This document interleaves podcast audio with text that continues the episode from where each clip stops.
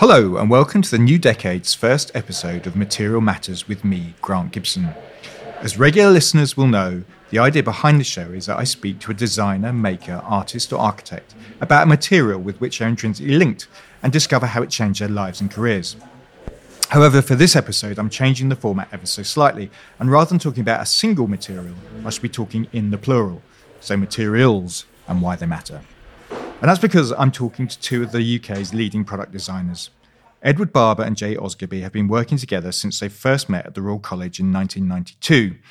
They officially set up practice four years later and have gone on to create a slew of iconic products.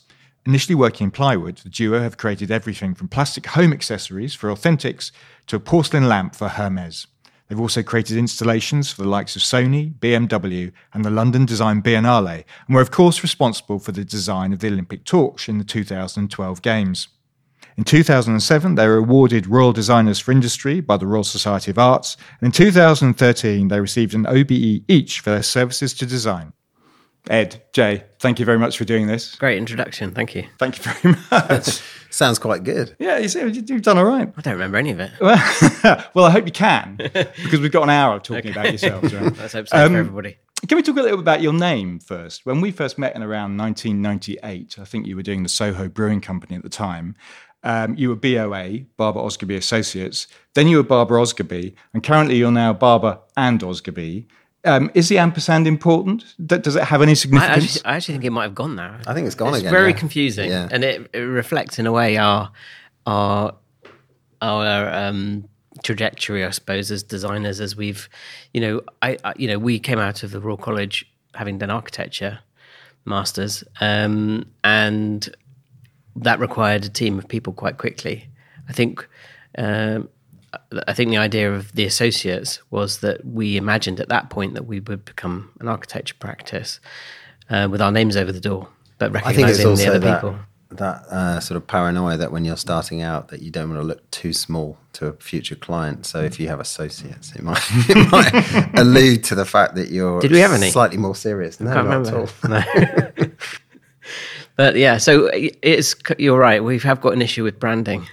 But as you said, I think the ampersand's gone again. I mean, it's never really been that important to us. I mean, obviously the Barber and the Osgerby speak for themselves, and I think whatever happens in between or at the end, it's not so important. Fair enough. I mean, can we talk a bit about your background? Because it seems to me, if you look at all the press clippings, your lives appeared to start in 1992 when you met at the Royal College doing the, on the architecture course, right?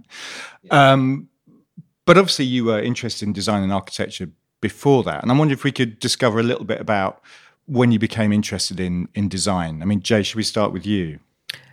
Well, okay, so yeah, no, there was life before '92. Uh, a little bit, I guess, 22 years of it really. Born in 1969, um, and then I grew up in Oxfordshire.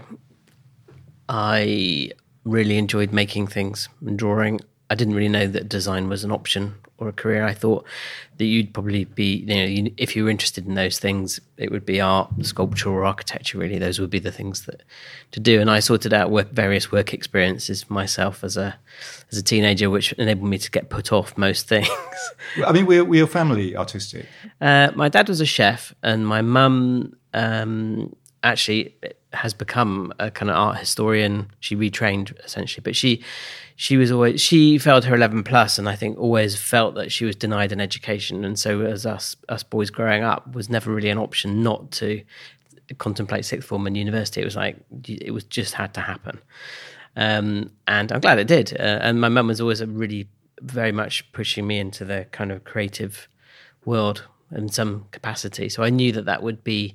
I hope that that's where I'd end up. And actually, it turned out that that's actually what I really enjoyed doing. Tinkering you, around you ended up at Ravensbourne, Yeah, so I did a foundation at Oxford Poly. right? I went to Ravensbourne and studied furniture and I think they called it furniture and related product design. And then from there, I was going to go to the RCA and do furniture, but I was advised against it by my tutors at Ravensbourne at the time because they didn't think the course was very good. And they suggested I go to Milan uh, and I couldn't afford it. So I decided to do something different and apply to the architecture and interiors course at the Royal College, which fortuitously is where I met this bloke. Yeah. I mean, Ed, what what about you? Because you went to Leeds Poly, I seem to remember. Yeah, I did. Um, well, I think the most important part of my education really was to do a foundation course, um, and that's where I really because before that I, I, did do a design A level, um, but I didn't. It didn't really do a lot for me actually. I think it was uh, when I went to my foundation course, I really understood what design could be, but I was still undecided even then. I was going to try and I think I wanted to do sculpture at the time. Um, but I think my first sort of realization that design was something that could happen to someone, you know, something that you could pursue was was when I first saw people building um, boats, you know, timber boats, and I just thought, wow, this is. I mean, it was really the craftsmanship that got me going. But and where did you see that? Oh well, I, when I was a kid, I used to do um, quite a bit of sailing, and I I think it's when I might damaged my little sailing boat, and this, this guy offered to mend it, and I went to his workshop and I saw all these boats that he was building from scratch, and I thought, wow, this is incredible. Um, and then going back to the foundation, yeah, I realized that there were so many different options out there, and I thought that maybe pure fine art or sculpture wasn't quite actually one. Uh, there was a practical application to to design that I really enjoyed and and kind of thought I might pursue that. But I, I then went and did interior design um, at Leeds Poly. I didn't go into furniture. In fact, I've never studied furniture, so that was a bit of a curveball. And then I thought, well, if I'm doing interior design, I want to do architecture because uh, I think you know that, that it's more about building objects. I mean, mm. making, creating objects. So then that's when I went to the Royal College and met Jay. So when you first met in '92, was there an immediate realization that you two were bound to work together? No, I'd say what happened was we, and in common with lots of people who go to colleges in their first term, I think you get a little bit. I think we were both a little bit disappointed. Right. Actually. Why is that? I think we were a bit disappointed that we weren't. Uh, I think when you get a place at the Royal College, you you feel that you're going to get that everything suddenly your life is going to transform. That this is this amazing opportunity where, and I think we both felt that the bar would be set incredibly high and the, and you we would have to work really really really hard right from day one. And actually it was so it was uh, very relaxed. There wasn't there was, it was somewhat chaotic. It didn't it wasn't quite what it was also quite shocking. I mean the first project we did was to draw um, classical columns. Yeah. And, yeah it was, the, and, it was that neoclassicism well, i mean period. when i look back at it, it, it it certainly wasn't a waste of time, but it wasn't how I'd imagined my first term at the Royal College at all. Mm. And as Jay said, it was very un- unstructured and it was kind of a bit uninspiring, honestly. And I, I spent the previous three or four months traveling, um, mainly around Asia. I'd taken hundreds of rolls of film, and I spent probably the first term and a half in the dark rooms, just processing my film and printing and stuff. Because I, I was very, yeah, I was disappointed. I think we were both really looking for um, a challenge. You know, we were expecting to be really challenged, and we were up for it. Both of us, you know, and actually, it didn't come through college; it came through external projects, which we we we found. So, what kind of external projects were you doing, and uh, were you doing those projects together? Yeah. Right. So we started off. Actually, we started working together, work, designing um, a restaurant for you know a couple of people who had a site in in South Kensington, and um, and so suddenly we were we were balancing college work, you know, designing classical, well, drawing classical columns and things. Well, it did, it did move on a bit. After. It did, it did, it did, it did move on. It did move on, but we were still we did this kind of balancing of um, real life projects for real people, uh, and the pressures that came from that, with uh, you know with the college, the work that the college was setting us, and actually, I think that was probably the most important part of the education that we have ever had because we learned to work together. We learned to work in extreme stressful situations, and and juggling different things at the same time. So juggling, the work of the college, and then having a couple of projects on site when we were in our really early twenties, and we you know we were learning every single day a whole load of new stuff. But also trying to hide the fact that we had these projects on site because the tutors were well, initially unaware, and when they found out, were incredibly um, yeah. against it, and were a couple of them were trying to get us thrown off the course. Oh, really? Yeah. yeah. We both had exit interviews. Wow. Yeah. Yeah, no, it didn't go down. So we weren't like That well. the glory kids of our generation. No. We were very much the kind of scraped, just in fact, flying by the seat of our pants was our catchphrase. But you've but then you've always had this entrepreneurial streak running through your career in that case. Yeah, I suppose so. I mean, it, yes, I think we always we're always looking for opportunities, um, whatever it might be, whether it's a project, whether it's a. I mean, even now, working on projects, we're always looking to do something new, something innovative, something whether it's a new material, whether it's a new way of working, or you know, it, it, there's something. Our brains are quite inqu- inquisitive, um, and I think the entrepreneurial aspect is just one of that just happens to fall into that category of sort of It's design. searching. It's design as well, isn't it? it? Being entrepreneurial is, you know, creating problems or solving them or seeking change or, you know, we're also really good as um, uh, we're good collaborators. We enjoy working with other people, um, and that enables us to really push companies and individuals to do things that they hadn't even thought of when they first knocked on our door. But it was this um, one of your initial interior schemes that led to the Yeah. loop table, right? That's which, right, Yeah, which that's became right. your kind of signature piece. Was made of plywood. Um, but it wasn't specifically meant to be made from plywood originally. That wasn't. didn't really The know. material wasn't in mind. No, because it was this period of work where we had just finished at the Royal College, I think, and the you know we started sharing a, a sort of studio in inverted commas. It was Ed's flat, really. In Trellick Tower. Yeah, and um, we, um, you know, we had lots of architectural model making stuff kicking around. We had UHU glue, we had cutting mats, scalpels, and and white card from building our kind of the buildings that we submitted showed. And actually, when it, when it came to designing furniture and things for projects, architectural projects we were working on, we used those materials to generate the form.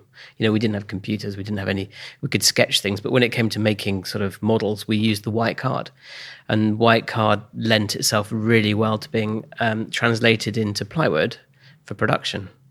And it was also, I mean, like I think which is totally true, but we also love the material because I mean, plywood is it's a fantastic material actually because it's it's it's a sort of it's halfway between a plastic and a natural material because you can mold it, but there are restrictions. So it's it creates a really interesting language in itself, um, and it also it's it ages quite nicely. Whereas typically plastics they look they look their best on day one and then sort of go downhill.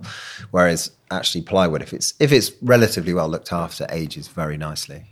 And also, when you, you know, once we started on that road, there was an awful lot to learn from, um, you know, from the, the masters of plywood and the history of the material itself. And we were very fortunate that really early on uh, in our kind of endeavors, we we um, found Chris McCourt. Or windmill furniture at Yeah. the time, right? Well, Windmill Furniture was one of the companies that Chris McCourt owned. Um, it was effectively a shop fitting company and made incredibly high quality um, carpent, um, carpentry, um, cabinetry, sorry. And um, the other one was Isokon, which was um, the company that was set up in 1935, as far as I remember, by Jack Mm, by Pritchard. Jack Pritchard, yeah. And Jack Pritchard was uh, producing fundamentally plywood furniture for um, Marcel Breuer, um, Egon Riss, um, emigres really that were passing through London on their way to America. And Gropius was like the creative director, wasn't he, when Yeah. he was Yeah. with Breathstay in London? Yeah. Yeah, he actually went for the job as um, at the Royal College as a rector, Yeah. and then didn't get it. And then then the US got modernism. So Chris McCourt was making these unbelievably beautiful classic pieces of early plywood. And we learnt so much from him because he made the first uh, table, the loop table it was called, for this restaurant in South Kensington called the Crescent. Which was a like a low coffee table. Yeah. Like an elongated loop, wasn't it? It was an elongated loop. I mean, it was. I mean, yeah, it it was designed very functionally because we wanted to have a top surface that was you know serviced as a as a low table, but we needed an element of storage. And believe it or not, it was for ashtrays really um, back in the day, and, Yeah. and a few magazines. So Those were the 90s. yeah, they were. yeah. And so anyway, we, we were so fortunate. We managed to um, locate uh, Isokon and Chris McCourt, and he produced the first piece, um, and he was very excited about it. The first prototype, and he said, "Oh, I think we should put this into production," and and that was really the start of us working as furniture designers. I mean, he actually created a new brand around around this product, right? I mean, he created a new Yes. company. Isokon Plus Yeah. was was was new based on this particular. I think so. Well, Design, certainly a collection of things because we did mm. the flight stool as well for the mm. Soho Brewing Company. Yeah, he did because he couldn't. Isokon was an existing brand and consisted of all these classic pieces, and he also wanted to then. I, I suppose that the loop table sort of kick-started an idea for him to then go on and produce more plywood pieces, contemporary pieces, and he couldn't use the name Isokon because that belonged to the old pieces. So he spoke to the Pritchard family and they agreed that if it was called Isokon Plus, then he could add new pieces with contemporary designers. So yeah, in effect, the loop table was that starting hmm. point. And you moved into his studio at one point. Well, it wasn't his studio, but he owned a series of buildings in Chiswick. And we we sort of outgrown Trellick Tower. I mean, it was not a big flat. Yeah, it was like one Um, room. we outgrew it with the th- with the first person we hired. yeah. And he um, he said, "Well, I've got a spare studio if you want to move in there." So we spent a couple of years, I think, Yeah. in Chiswick, Turnham Green Terrace Mews. and it was great. It was amazing because we were so close to, you know, the workshops and working with him and learning so much. It was amazing. It was good, and we got you know we had an idea and it would be prototyped by lunchtime. You know, it was re- it's great. Did you feel stuck in plywood for a while as a result? Not really stuck. It, we didn't really feel like we had. I don't even feel like now we finished. I was going to say we're not stuck. We're working in plywood, doing Yeah. stuff in plywood It's now. great. I don't think we'll ever feel like But we we've did done it. We did loads of solid stuff. Solid, you know, we did the Portsmouth uh, Cathedral bench for the Portsmouth Cathedral, and um, you know, the home table. So we did it. You know, it, it was interesting because Chris would say, for example, with the home table, I, I seem to remember him saying, "I've got this amazing oak." You know, this incredible, these incredible planks, and they're I don't know, thirty-five mil deep or whatever they were. What should we do? And so there you go. There's a project. There's a project just in that conversation, and that's how the home table started. So it, uh, you know, it was it was the kind of education in plywood and making form, but also in understanding a certain amount of cab- cabinetry and you know the joining skills, which we hadn't had. Just for listeners who maybe are a bit younger than us, um, can we try and describe, paint a picture of what the British design scene was like at that time? There's, there's a Yeah. lovely quote actually that I found from the Independent uh, in '98.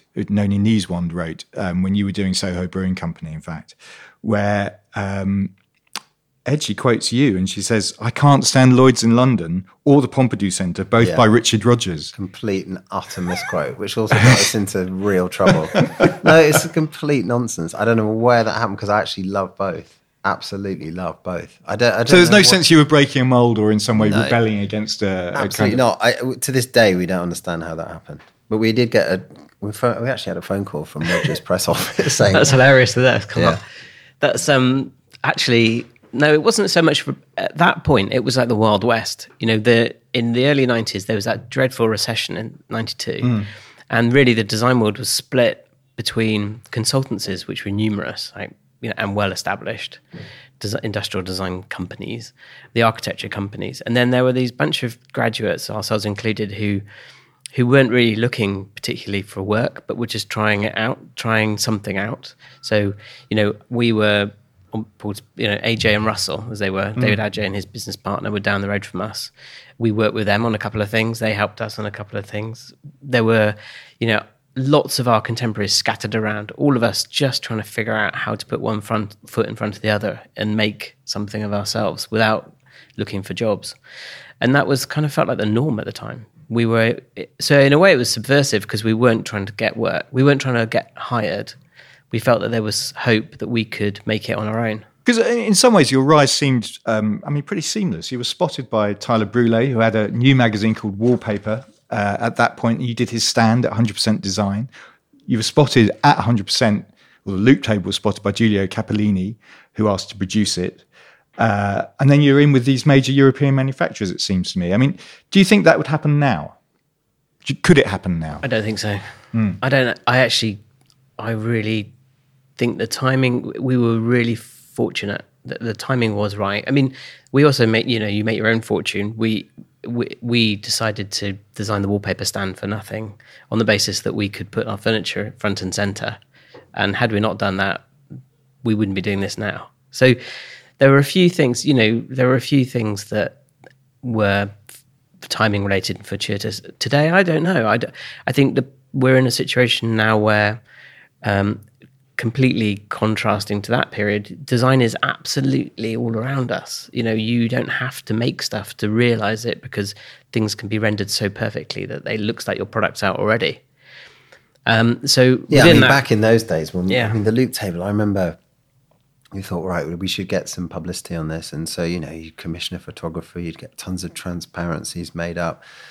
You'd send them out, and then after a week or two, you'd hear nothing. So you'd call up the people and say, "Did you get the?" And they said, "Oh, no. Can you send another one?" And, like- and every time, But that's like another fiver. I know, that's, well, more than that. It's like 20 quid, Jay. I mean, you know, and we're like, oh, this is really hard work. You know, eventually, you know, it, it sort of caught on. But I don't know. Today, it's there's so much, there's so much around that it's really hard to really sort of see what what's good and what's not. Almost. It's Well, just- it's easier to communicate your work, but paradoxically Very easy, harder to get noticed. well because it's so easy. Yeah. Everyone's doing it all the time, and it actually puts you off it. yeah. you know the whole thing i mean we have to go to milan we have to go to some of the fairs but actually we don't really look around um, we know we never buy design magazines really we don't look at them I don't, it's it's a it's a toxicity r- associated with having overabundance of design because it just makes you question what you're doing and actually we we've come from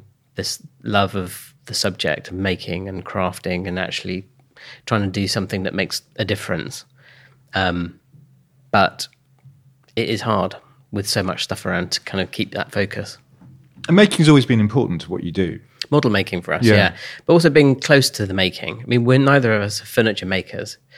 Um, and we probably knock something together, but I shouldn't think anybody would want to buy it. But we do, we are intrinsically linked to the, the process and love every kind of minute of it and are involved in, in it all the way through. But I think the thing that we get out of it most is working with the people who really know what they're doing, the craftsmen, whether it's actually working on a an actual piece of solid wood furniture, for example, or the technology technology that goes into making an incredible mold for a plastic injection molding. It's still craft to us, and we love that process. So, um, as the number of products in your range expanded, so did the materials that you used. There was a table in oak for Isokon Plus, a stool in teak for Cappellini. Um, you did a bottle, a PET bottle for Coca Cola. I mean, would you do that now, out of interest? Definitely not out of PET, but we might do a bottle if we could find um, something. Well, no, actually, we probably wouldn't. no, because not not for a company that's producing things that would have to be used only once. No, we would. No, we definitely wouldn't. But I think you know, starting out as a designer, um, in, especially in those days, you never got the opportunity to work with a big company to start with. You had to prove yourself. It took you know probably seven to ten years, probably before the really big companies would work with you, and that meant that the smaller companies you weren't really using very high tech processes and materials because investment costs are so high. Um, so you tended to be doing pretty basic upholstery and solid wood and things like that. Mm. But as you've gone on, you haven't only done work for production. There's been limited edition products for people like Established and Sons. You've done installations with Yeah. BMW and Sony. I mean, you've done works of art at the Haunch, Yeah. Of Venison. We've- Was that always going to be part of your portfolio? I think the, the fact is that one of the thing, one of the main reasons that I think Ed and I work together is because we're both ambitious to do different, to do to challenge different disciplines.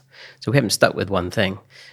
Maybe to our detriment that we haven't become known for the thing. You know, we're not the guys that do the dots or the people who do the shiny stuff or or whatever it is. You know, there's not one thing. Our, our, our thing is being diverse and but we do that because we I think we've both got quite low boredom thresholds and we love to do new things and learn and learn a lot. So each one of those things that you've just talked about brought a whole new set of skills and learning. I think what's important to say, I mean, is that both those projects you mentioned, the Sony installation and the BMW installation, they both started as something very different from what they ended up because we were I guess ambitious, as Jay said, to do something really incredible. And you know, the Sony one, for example, was really just to design a room set for Sony to show some TVs at Milan, and they approached us to do that, and we just thought, well, we can't do this. It's not interesting at all. And so we dug really deep into what new technologies and that they were working on and, and they were working really deeply in, in sound. I mean lots of other things as well. We went to the headquarters in tokyo. They opened the doors to all their new stuff. And we thought that the the stuff that the sorry the the the sound stuff that they were working on was incredible. And we decided to base an installation around that so we we quite often turn things on their head you know what what comes to us or what we initially discover with a company is not necessarily where we end up. And actually, in both those, in the case of the Sony exhibition, which which centered around sound, and then the BMW installation that we did at the V&A, which was really about a visual a visual kind of change or subversion, we're really concerned with experience and not about shapes or you know they were both both of those um, both of those exp- uh, exhibitions were um, complete uh, like a complete break for us from designing form. They were about changing the way that you hear the world or you feel in a space or you see things. Um, so in a way, that's like a holiday for us. There's always a fascination with duos: Lennon, McCartney, Blair, Brown, Ridgeley, Michael, as to as to how they work together. Yeah. I mean, what do you bring between the pair of you to this partnership? I don't know yet, really. I think it changes. That's the thing on Yeah. every project. It's not like you know you don't have the straight guy and the funny guy. You don't have the one guy who's the nuts and bolts and one with the flair and one. It, we check. We work across so many different disciplines and so many different companies, materials that you know inevitably one kind of takes the lead on a project and then maybe hands over the baton halfway through. It, and also, these projects typically take years. They're not sort of, you know, they don't take a few weeks. They might take two to four years if it's a furniture product, fu- uh, furniture piece. So we, it's hard to really tell exactly who does what. Well, I think the strength of partnerships, creative partnerships. So I'm not talking about comedy particularly because I don't think that would go down terribly well. But creative partnerships are successful normally in architecture because the two partners can honestly tell each other what they really think. Whereas if you're a named designer or a named architect, clearly you hire people who possibly in the sense of like Henry, the court of Henry VIII, don't tell you really how it is. So you as the principal potentially end up feeling slightly insecure and you just get surrounded by a lot of yes people. Whereas Ed and I don't have a yes type of relationship, you know, we ch- always challenge each other, but in a really, in a really healthy way. And if, you know, and I think that's what, so I think when we're working on a project together, the thing that comes out at the end of it is almost always better than it would have been if it'd been one or the other of us. Has the way that you work changed as the company has got bigger? Because you, you have staff now, you have a team. How big are you, in fact? Not that big, like 13 or something, including us. yeah, not even, I think. But actually, yeah, it's grown, but it hasn't really. I mean, we it could be much bigger than it is, but we decide, you know, we're not really, we want to keep it kind of manageable. So maybe 10, 10 people. Hasn't really changed, no, actually hasn't. I mean, obviously, there are people who we work with who are, um, who are incredibly creative people who really help the process for us. But they, we're, we don't exclude them. It's all part of the kind of conversation. Yeah, but also we, you know, we do because we do quite diverse things. You know, we we need someone who's really good at upholstery detailing. We need someone who's really good at um, 3D surfacing on the computer for plastic projects, and so you build up your team with experts, um, and they're very much a part of the process, and we discuss at length with them. So they're not. We don't sort of hand stuff down to them and say, right, draw that up or get that made. You know, they're really they're integral to the process. I think the next material I'm keen to alight on, because I I'm aware that the clock is ticking, uh, is polypropylene, uh, which you used to create the Tipton chair for Vitra. Um, why that material, and what was the thinking behind that chair? I mean, it was originally intended intended for schools, like the Robin Day polyprop, right? Uh, it, yeah, I mean, it's quite the the project itself is um, came from uh, um, a question that was posed to us by the Royal Society of Arts because they were. Do you remember when in the good old days when there was this thing called Building Schools for the Future? and uh, the RSA were involved with uh, one of the academies, the Tipton Academy, in fact, um, which was kind of pioneering new ways of teaching kids, new curriculum, uh, and that kind of thing. They were trying to find furniture for the project, so we were sort of challenged with this idea of f- finding, going through catalogs, seeing what was available, and seeing if there was something on the market that we thought would be right for the way Yeah. that kids are taught today. It was purely they came to us for advice and a recommendation rather than they didn't come to us for design. and uh, there wasn't anything. So we were quite astonished, really, that furniture hadn't moved at all. Um, In terms of it, why wasn't there anything? what what, were, Uh, well, the- okay, what so were the- you looking for? the big thing is that edu- the way that kids uh, learn is not the way that we were taught. You know, when we just sat down and, and copied stuff off the blackboard, as it was. Um, actually, the educate the place of education now is much more like the workplace, where people, where kids are taught in project teams, where they move around the studios, uh, sorry, around the classroom, and the furniture that that we were being asked to select was a com- combination of sort of sixties um, uh, school furniture and then cafe chairs. You know, pretty good stuff, not bad, but just not appropriate. And so we suggested that this was a really good opportunity to design a new chair for a new way of learning. Um, that was it. So we went to quite a few schools around the country and started talking to the teachers and saying, you know, what what's wrong with the furniture that you've got, or what what could be an improvement.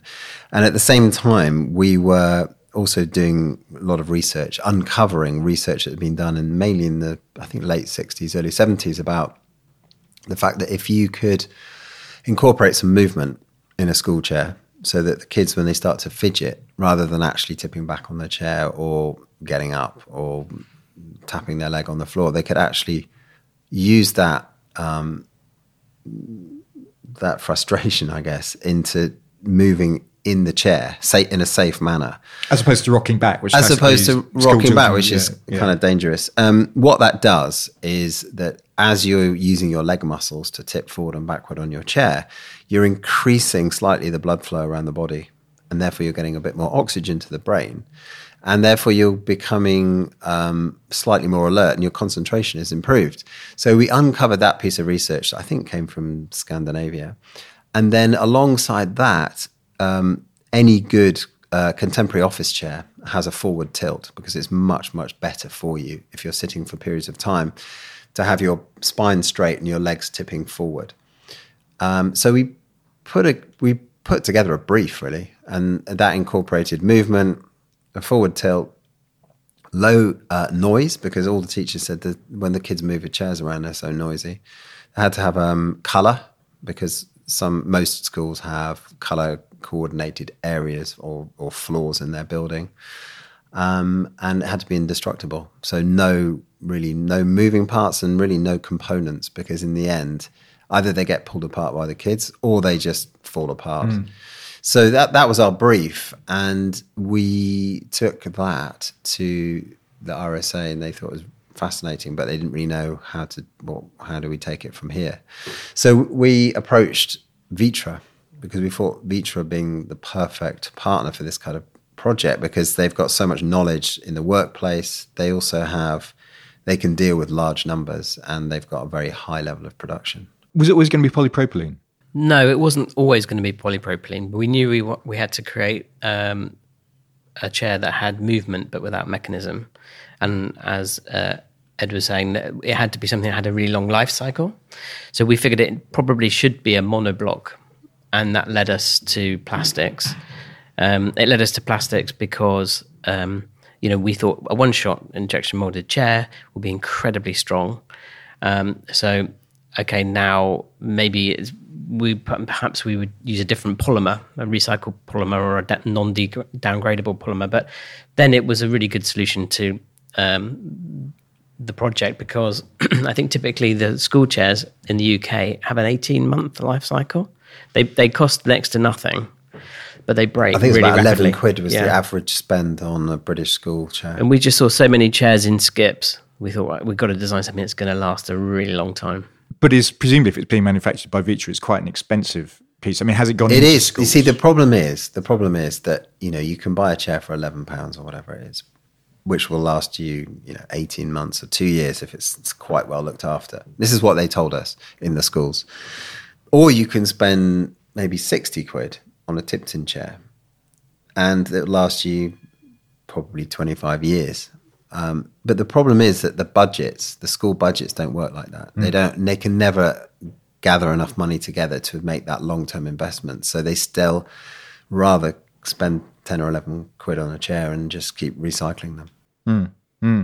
I mean, just quickly for the listeners who might not be aware, but injection molding. Can we describe what that process requires? Okay, so uh, for example, on the Tip Ton chair, I mean, well, I mean, injection molding basically means you you need a large bit of metal with the negative shape of the object removed, uh, and then metal. Uh, sorry, then um, plastic is melted, and under force injected into the shape. And then the, the parts of the mold come apart after a few minutes once it's cooled down, and then the object's sitting there. Um, it's like making a like making an Easter egg or anything, any type of molding. It's very very straightforward. In the case of the Tip Ton chair, I think the mold, uh, because it's a complex form, I think there are seven moving parts, and uh, I think it was twenty tons of steel that we had to cut to make the chair. And not only that, the chair is also gas injection molded. So that means that the plastic is injection molded, but whilst the whilst the plastic is in the mold and it's still molten, high pressure hot air is forced into the mold as well and that what that does is it pushes the plastic to the to the extremities of the mold and creates something like a, a bone structure you know how you have that sort of aero aero aerated um, section in your bones it creates a lightweight it uses less plastic because the um, the inside is essentially hollow so uh, when the mold opens it has a perfect skin um, which is finished in the way you want it to be finished. But the inside sections, if you cut the legs in half, for example, is hollow and aerated. So it's light. It's really, really light, and it's actually incredibly strong. Um, yeah, but it's incredibly complicated to do that. And it was what was great about the Tip Ton project with Vitra is that they were mad enough to do it, to invest in something that they didn't know would be well received at all. You know, Yeah, I it mean, it's an, odd, it's an odd looking chair. I mean, it looks less odd now because I think we've become familiar with it. But when it was first launched, you know, I'm sure there are a lot of people that thought, well, do we really need a chair that does this? And but I think what's it's sort of proved itself. I mean, the sales every year still keep growing. yeah. Um, and it's finding its way into more and more colleges, schools. In this country, sadly not, but schools in Central Europe, there are many, many schools and lots of universities. But in London, I mean, it, you find it in the Royal College of Art, in um, Central St Martin's. It's found its way into education at a higher level. And what's the other thing that's interesting about it is that with the whole emergence of the startup, you know, economy that's happened in the last sort of 10 years, it's displaced office furniture, office chairs. So it's, uh, you know, it's a simple Tip Ton chair gives you the, enough comfort for a day's work and you don't need all the kind of bells and whistles that you were normally sold for an office chair. And that notion that the research that you did and the ability to to tip forward on the chair, I mean, that fed into a very different project, which is the Bodleian Library, University of Oxford, that happened a couple of years later. Yeah, that was a competition that the library, Oxford University Library, set to design the, I think the third chair in 300 years or something, wasn't it? Something like that. Yeah. Um, so they've obviously got a good track record of furniture that lasts. Um, and yeah, we we applied our learning from the Tip Ton chair to the library chair. Very different, obviously, incredibly different because Bodleian Library is. Um, uh, they they expect their readers to to work in the chair for up to twelve hours, and that you know anyone sitting because people fly over from all over the world to look at these manuscripts, medieval manuscripts, for example. So they needed extreme comfort, but um, a chair and a chair that would obviously sit well in the Bodleian Library. Yeah, so it's it's a very different version of the Tip Ton chair. So you have a an upholstered leather seat in a oak frame, but it still does the same thing.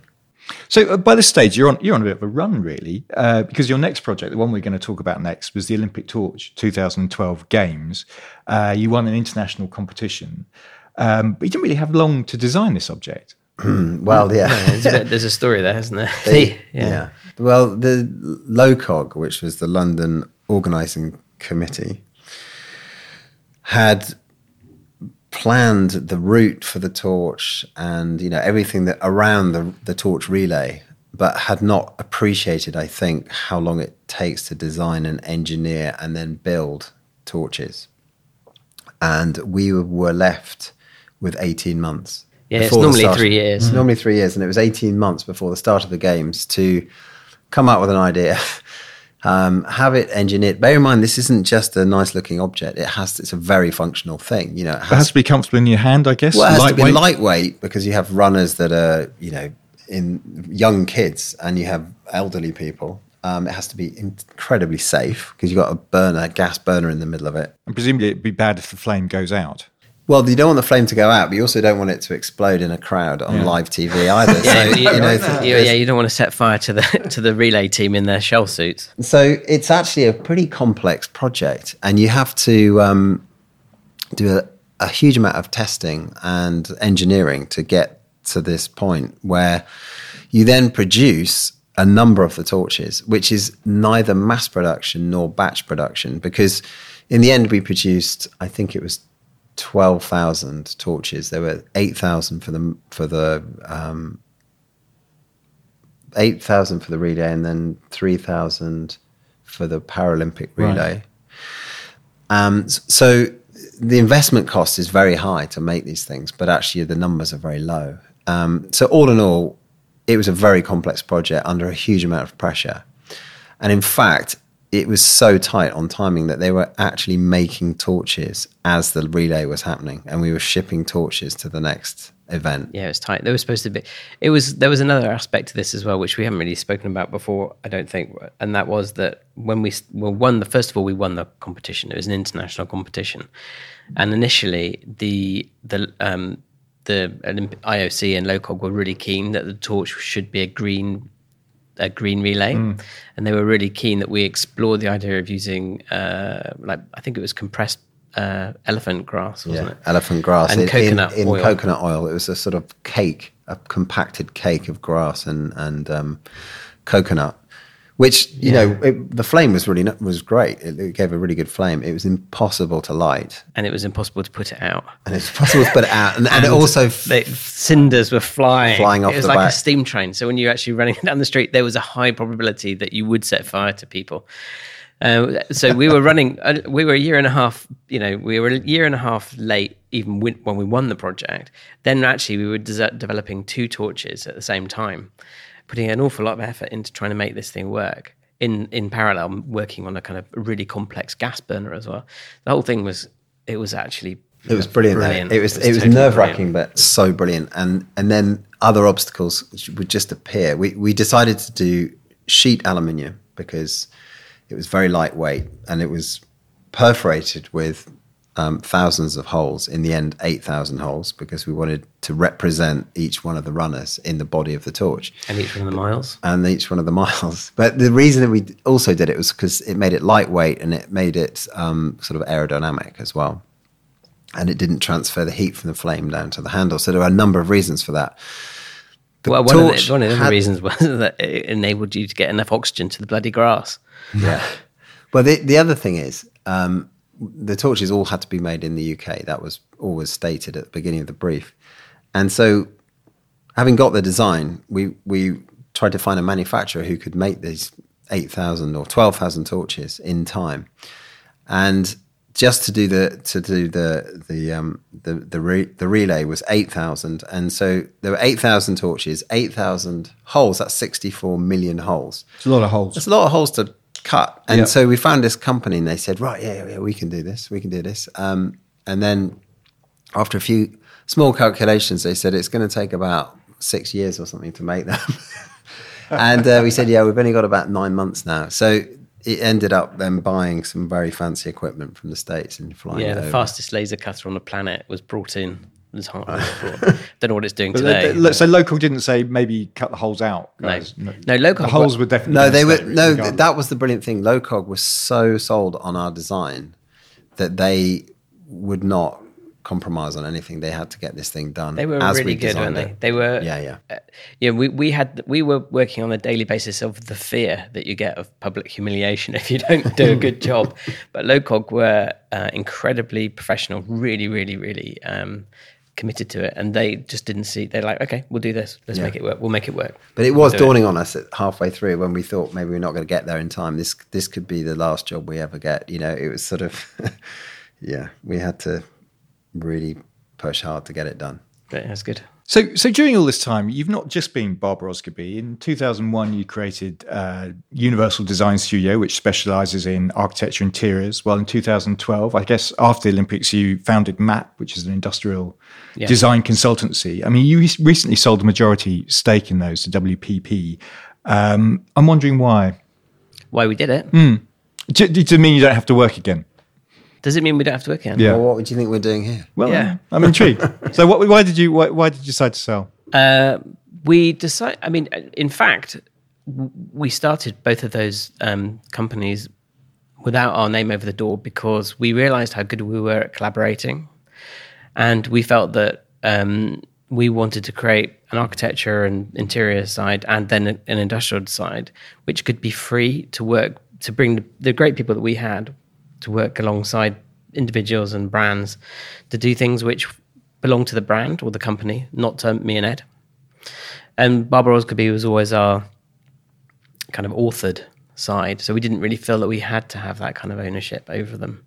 Um, and then we decided to do the the kind of partnership with, in fact, AKQA, who is um, one of the digital companies that are owned by WPP. We decided to do that kind of partnership because um, we realized, as they did, I think, that um, our, the worlds had changed. The worlds of architecture and interiors experience and, and industrial design changed so radically. We needed uh, a digital aspect to it, you know, to actually be able to be relevant in today's world. We needed that. And we couldn't generate it ourselves.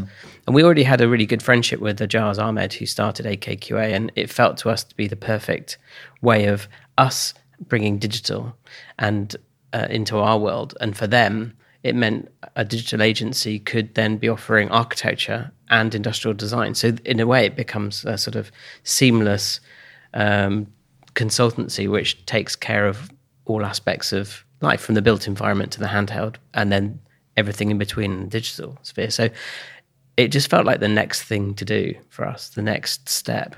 Uh, I mean, has it changed the way that you work on a day to day basis, or has it? You mean us, the two of us? Yeah. Um, not that much actually, because before we merged the companies, we weren't really working that much on a day to day basis. We ob- obviously had an overview of both Map and Universal, but we weren't working on projects on a daily basis. So it hasn't changed so much, honestly. we always subscribe to the thing which is I can't remember who said it, but if you're going to hire someone, make sure you hire someone who's better than you.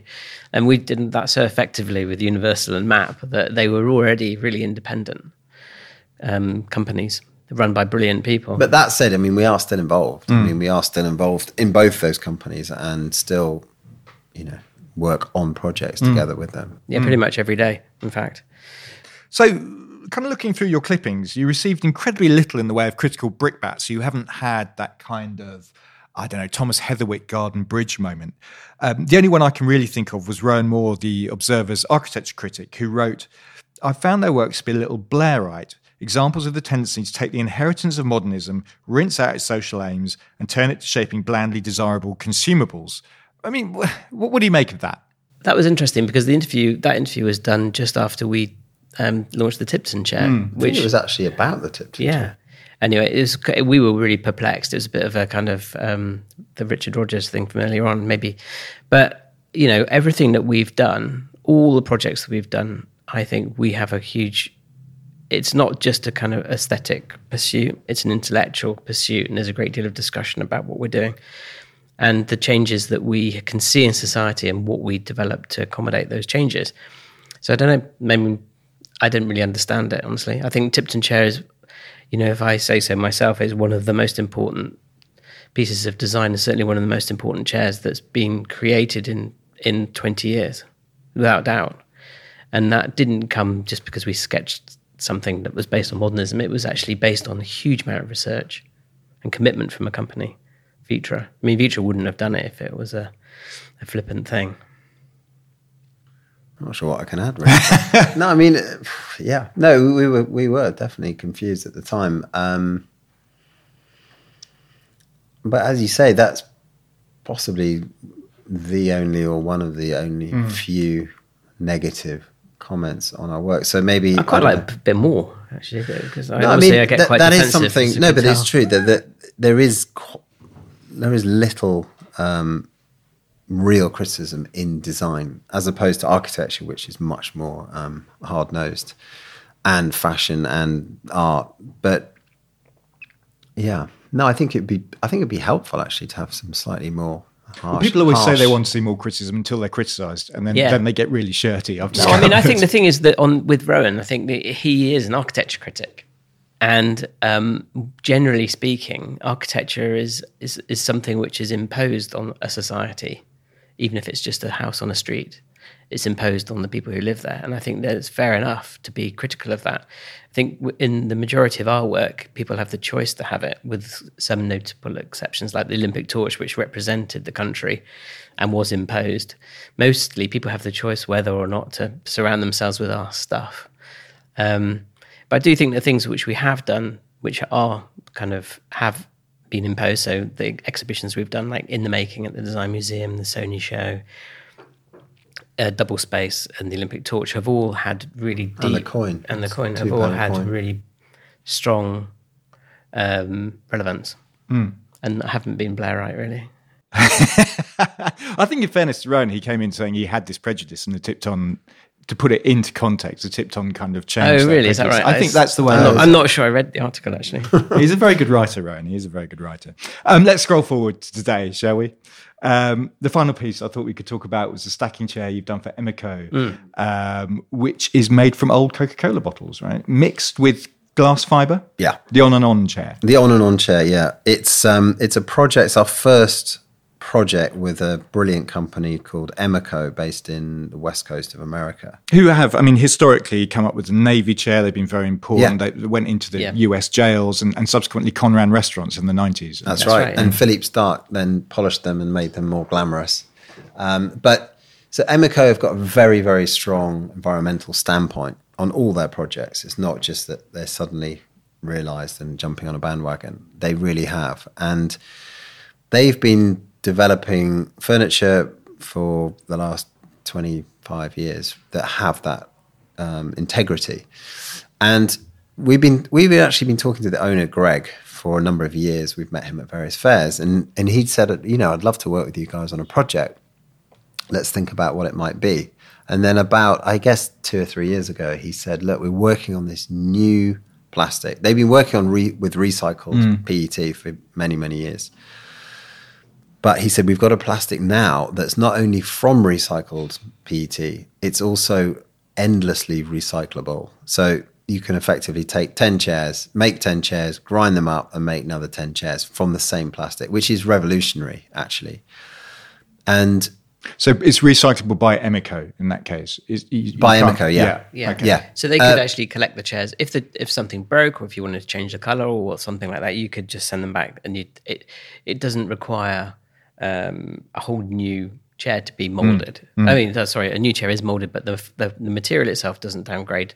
So it becomes something much more like aluminium, which is endlessly recyclable. Aluminium takes a shitload of energy to get it out of the ground, but once it's done, it's it can it'll last forever and can become anything from a can to a chair to a car to a plane and back again and and this plastic that they've developed, which I think took 14 years, didn't it? Said. it's, it's Really taken a, a really long time for sure. Offer is the first thing to do the same. So we, they said we'd like you to do a a chair for us in this plastic, and so we we felt that the because it's so critical that we're using this um, that the plastic is is so critical to the project.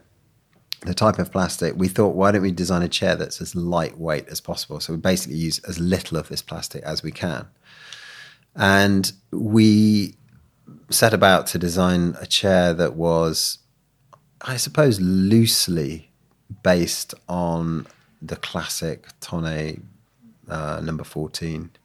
I mean, it wasn't really at the beginning, but I guess it has a familiar, when you look at our chair, it, it has a sort of familiar bistro cafe look. Now, the thing about the, the, the bentwood chairs is that they are obviously they they wear out quite quickly. You can't leave them out in the rain. They don't stack. There's a number of things about them that I mean they're a brilliant chair, but we thought, well, maybe we could sort of improve on that.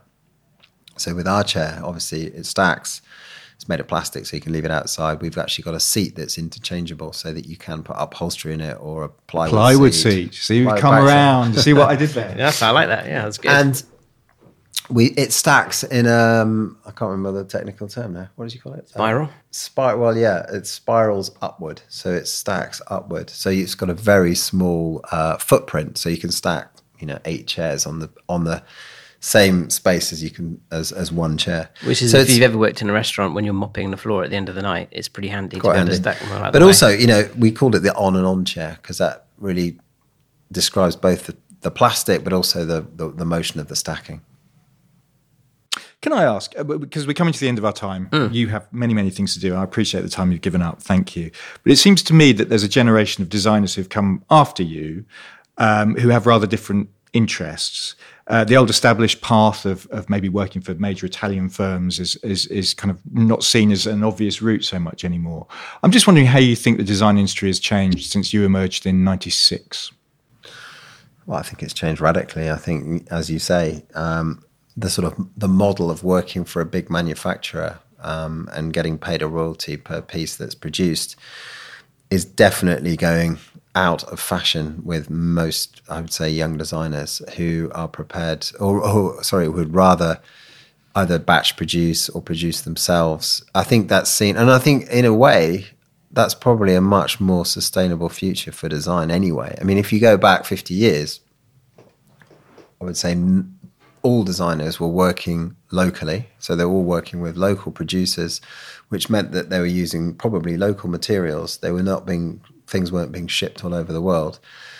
And, you know, really that's the way it should be. And I think it will return to that. Um, so, that, so that this sort of interlude of whatever 60, 70 years of industrial um, furniture production that's truly international rather than localized is probably going to be over quite soon.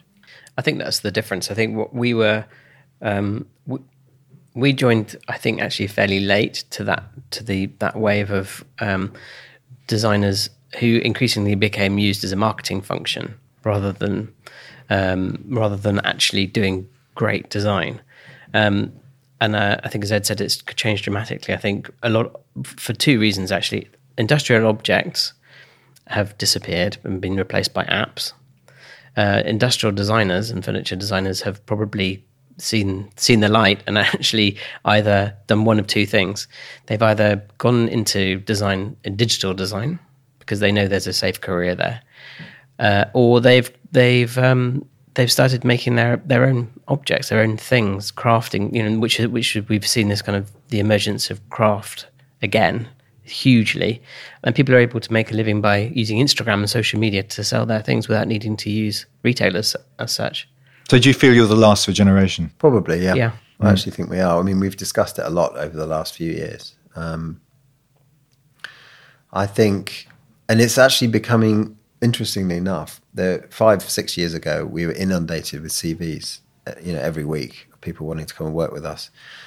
And now it's quite tough trying to find people because they've all moved on and uh, they're doing different things. They're not, it's not necessarily what people want to do now. Yeah, and courses have closed down. You know, the courses that we all went on to from Foundation aren't there anymore. Some of them are. Some of them are brilliant. Like Kingston's amazing, for example. But Ravensbourne is very digital as opposed to the course that you did. Yeah, don't- completely It doesn't exist anymore. Completely, completely different. And that they started really early on. But and, and I guess Ravensbourne was always a communication school too. So graphics and television was part, big part of what they did there. But yeah, certainly. And also, you know, you can understand that workshops take up a, a huge amount of space and money. Um, and Ra- what I loved about Ravensbourne was the workshops. That's why I went there. But um, you know, it's a big capital expenditure and takes a lot of floor space. So you can understand the economics of it. But I think it's a if you're a creative person, you you get unhappy when you're removed from making things, and I think that's just something that is a is a human need in most, but an, it's an it's a an essential in a creative person. Final question. Uh, plans for the future. What can we expect this year? This year, Yeah.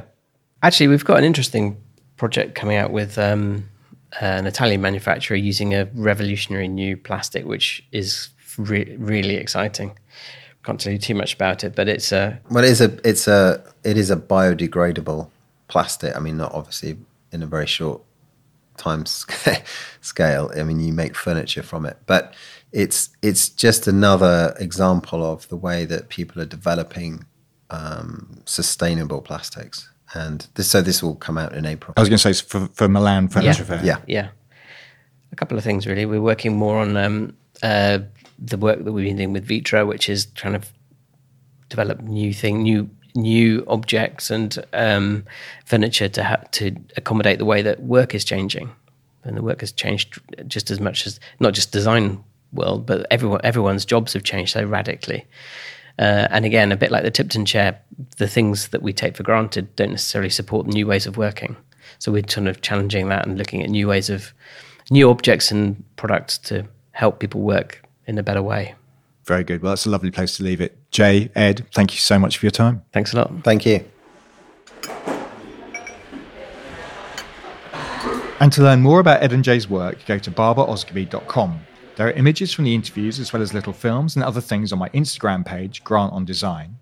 If you've enjoyed listening and want to see this podcast flourish, then please rate and review on Apple Podcasts or wherever you listen to this from. And go to my Patreon page and make a pledge.